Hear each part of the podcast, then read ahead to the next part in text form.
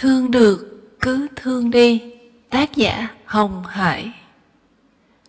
Trưa thứ bảy một côi. Hương, Huyền, Hải ra ngoài có người nhà cần gặp. Cô giáo chủ nhiệm năm lớp 4 dừng bài giảng sau khi bước ra ngoài nói chuyện với một người đàn bà.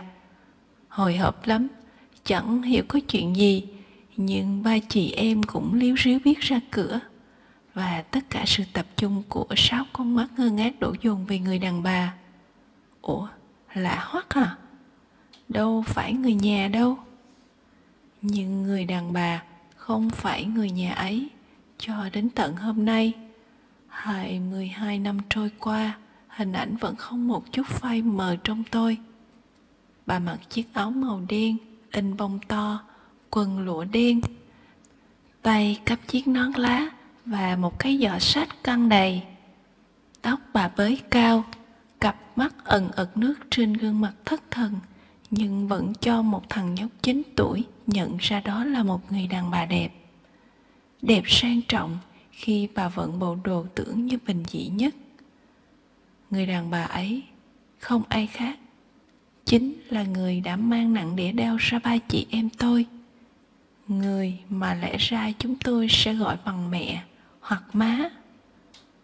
Cho đến giờ phút ấy, tôi vẫn không biết cách xưng hô, bởi lâu quá rồi. Cái khái niệm về một người mẹ, người má cũng đã mất, đã tan hết rồi. Tụi con không nhận ra má sao? Người đàn bà ngồi xuống, ôm chầm lấy chị hai tôi. Ba người òa khóc. Bà đưa mắt nhìn tôi. Tôi đọc được tiếng gọi nhưng bất giác lùi vài bước về phía sau, tựa lưng vào tường. Những bước đi gật gù vô thức ấy đã dày dò tôi đến tận hôm nay.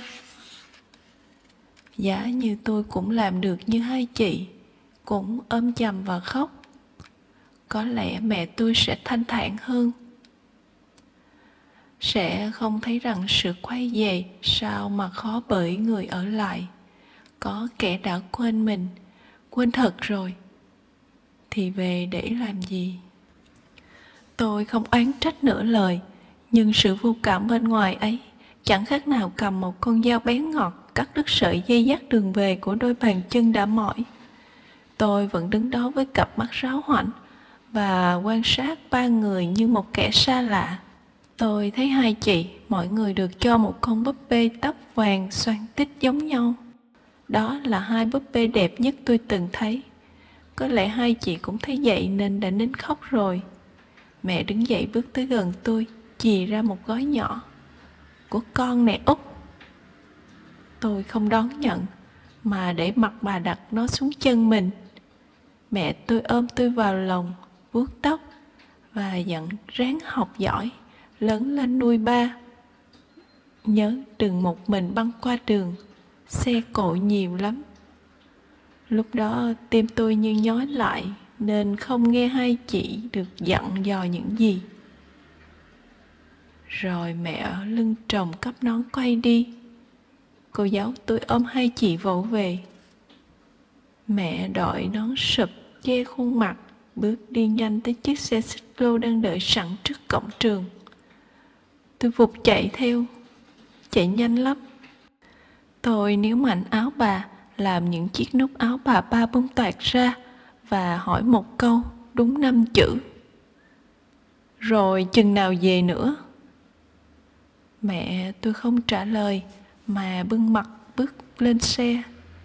Tôi đứng ngóng theo trên chiếc xe xích lô đến khi nó chỉ còn là một chấm nhỏ, thật nhỏ. Và con đường bắt đầu nhòe nhẹt. Trưa thứ bảy ấy, tôi thấy mình mồ côi. Tan học về nhà, tôi mang cái gói nhỏ treo trên cây me nhìn xung quanh. Biết chắc rằng không một ai thấy, không một ai có thể dọa lấy nó đi mất. Tôi hồi hộp mở ra, chậm, thật chậm. Một bịch trái vải khô tôi thèm thuồng lắm, nhưng không dám ăn. Mãi nhiều năm sau này, rất nhiều lần mấy trái vải lên móc. Tôi mang từng trái ra lau sạch, phơi khô, rồi lại mang dấu đi vào nơi bí mật nhất mình có thể nghĩ ra. Công việc đó được làm với một sự nâng niu tỉ mỉ tuyệt đối. Bởi với tôi, bịch trái rải khô ấy là tất cả tình yêu thương của một người mẹ. Nó hơn cả báu vật. Và tôi đã bắt đầu thấy nhớ. Lúc đó tôi ước đừng có cuộc trở về, đừng có cuộc gặp gỡ để sự bình yên trong tâm hồn đứa trẻ. Chín mười không mất đi quá sớm, bởi tôi luôn đau đáu với những câu hỏi không biết giờ này mẹ mình đang làm gì, đang ở đâu có thương, có nhớ mình không? Mà nhớ quá thì phải đi tìm. Chẳng biết đi đâu cả. Nhưng nghe người lớn trong nhà nói mẹ hình như ở đâu đó xa cảng miền tây. Ừ thì đi. Sáng chủ nhật sau, tôi thức dậy thật sớm. Khệ nệ gác một bao bố, trong đó có bảy trái dừa khô mang bán cho bà bảy hàng xóm cộng với ít tiền sinh được của bà nội chiều qua. Chắc cũng được tiền mua vé xe rồi. Tôi lén ra nhà bến xe, chọn chiếc có chữ xa cảng miền tây và phốc lên. Và trưa hôm ấy, bến xe miền tây đón một thằng khách 9 tuổi đen thui, đầu trần, quần xà lõn đi lang thang. Đến đâu cũng hỏi, cô ơi chú ơi, biết má con ở đâu không? Má con gì gì gì nè. Má con đẹp lắm. Sao trưa ấy tôi biết mình gọi người sinh ra mình bằng má? Vì thấy thằng mười bạn thân đối diện nhà mình gọi vậy. Những lời nói thêm. Kể ra cũng lạ khi ba chị em ruột học cùng một lớp. Hai chị sinh đôi. Thằng út nhỏ hơn một tuổi nhưng khi hai đứa con gái lớn vào lớp 1 bà cho thằng út vào theo để đỡ tốn tiền mua sách. Ba ơi, con ngưỡng mộ ba vô cùng. Nếu ba có đọc được những dòng này ba cho thằng út xin lỗi vì đã trốn nhà đi vào một ngày 22 năm trước, nhé ba.